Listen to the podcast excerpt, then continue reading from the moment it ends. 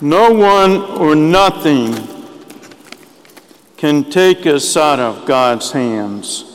In the name of the Father, and the Son, and the Holy Spirit, amen. A nice image of this would be a newborn infant. When the baby's first born, they rest the infant in the arms of their mother. And the mother caresses the baby next to her heart. And the baby looks up at the mother, just unconditional, pure love. The baby's entire world is the mother. And the mother looks down with pure, unconditional love on the baby and thank God that He has given us a new life in this world.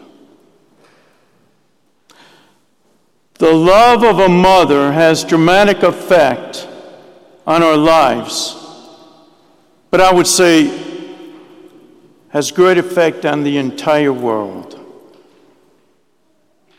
At our baptism, we are lit with the fire of Christ. But when we grow older, we become selfish. When we turn away from God and His church, commit sins, that fire goes out. But it never can be totally extinguished. It's like a, an amber just smoldering. But once you bring it up and you breathe on it, boom, it catches fire again. The same with our souls. We can never do anything that will totally extinguish the love of Christ in our soul. But when we come back to confession, when we start going to Mass daily if possible, when we start saying our prayers daily, then all of a sudden, boom, that light comes on.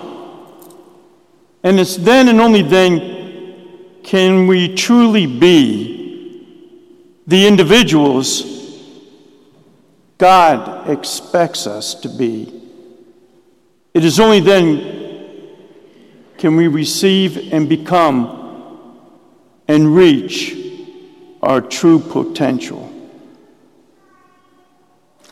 Well, last week, Father talked about sometimes life is difficult. Next week, he's going to talk about the end goal heaven. Today, we're going to talk briefly about the journey. Nothing in this life is worthwhile that comes easy. Anything great in our life takes much effort, sacrifice, or it's not great at all. And in our spiritual life, too, we need to strive for excellence. Not just that, you know, I'm a fair Catholic. Reminds me of a story or a commercial I saw yesterday. There was a, a young man in a hospital preparing for surgery, and the nurse is in there talking to him, and he goes, um, You know, Surgeon uh, Johnson there, he's pretty good surgeon, isn't he? And the nurse says, Well, he's all right. And he goes, All right.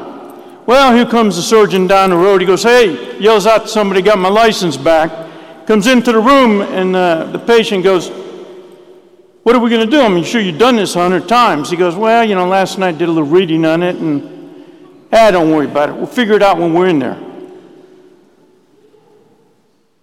Fair is not what we're striving for.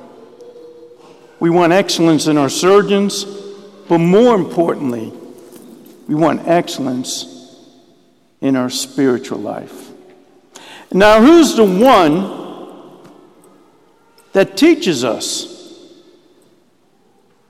Nine times out of ten, it's our mothers. The domestic church is the family. And the family is where we learn our faith. A couple things I brought up is who teaches us and their children the faith? It's usually the mothers. Who teaches their children about love, respect, dignity? Usually the mother. Who holds the family together through the darkest moments of our lives and the good times as well? Our mothers. Who can we always count on when everyone else deserts us? Our mother. God has a special love for all our mothers. And that's why it's so important in our society today to treat mothers and all women with the dignity and respect they deserve. Any wife, any mother, any woman that has any mental, physical, verbal abuse, whoever's doing that to them, is asking for God's wrath. and it will come. I remember growing up, my, my, my mother, God rest her soul, we called her Grandma Shorty. She was only four foot five, little thing. But she was Irish and she was full. I'm telling you, I didn't want to get that lady mad. But she always told my brothers and myself, you know, if I ever even hear you talk mean to your wife or any girls, you ever laid a hand on them, I'll clean the floor up with you. And she meant it. We need more of that in our society today to treat especially women with respect. Now, some people may not have the greatest mother, but Jesus took care of that.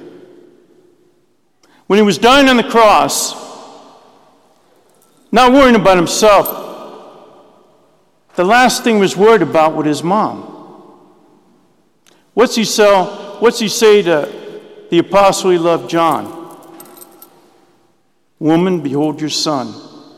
Son, behold your mother. From that moment on, John took her into his home and treated her as his own mother. But also at that moment, Jesus gave us his mother, our heavenly mother who loves us more than we can ever love ourselves, and is one of the easiest ways to get to heaven. A great saint once had a vision of many priests going to heaven, and some were on like an escalator, very easy. Others would climb up so far and fall, climb and fall. They had a heck of a time. And he asked the Lord, What does this mean?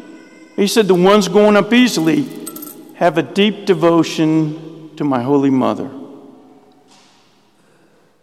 we must always remember our mother, and especially our mother in heaven. She's always there looking out for us. I'd like to end with a brief story about a guy named Thomas Edison. You ever heard of him? Anyways, story goes like this. When he was a very young boy, he came home from school with a letter he said, Mom, the teacher wanted me to give you this letter.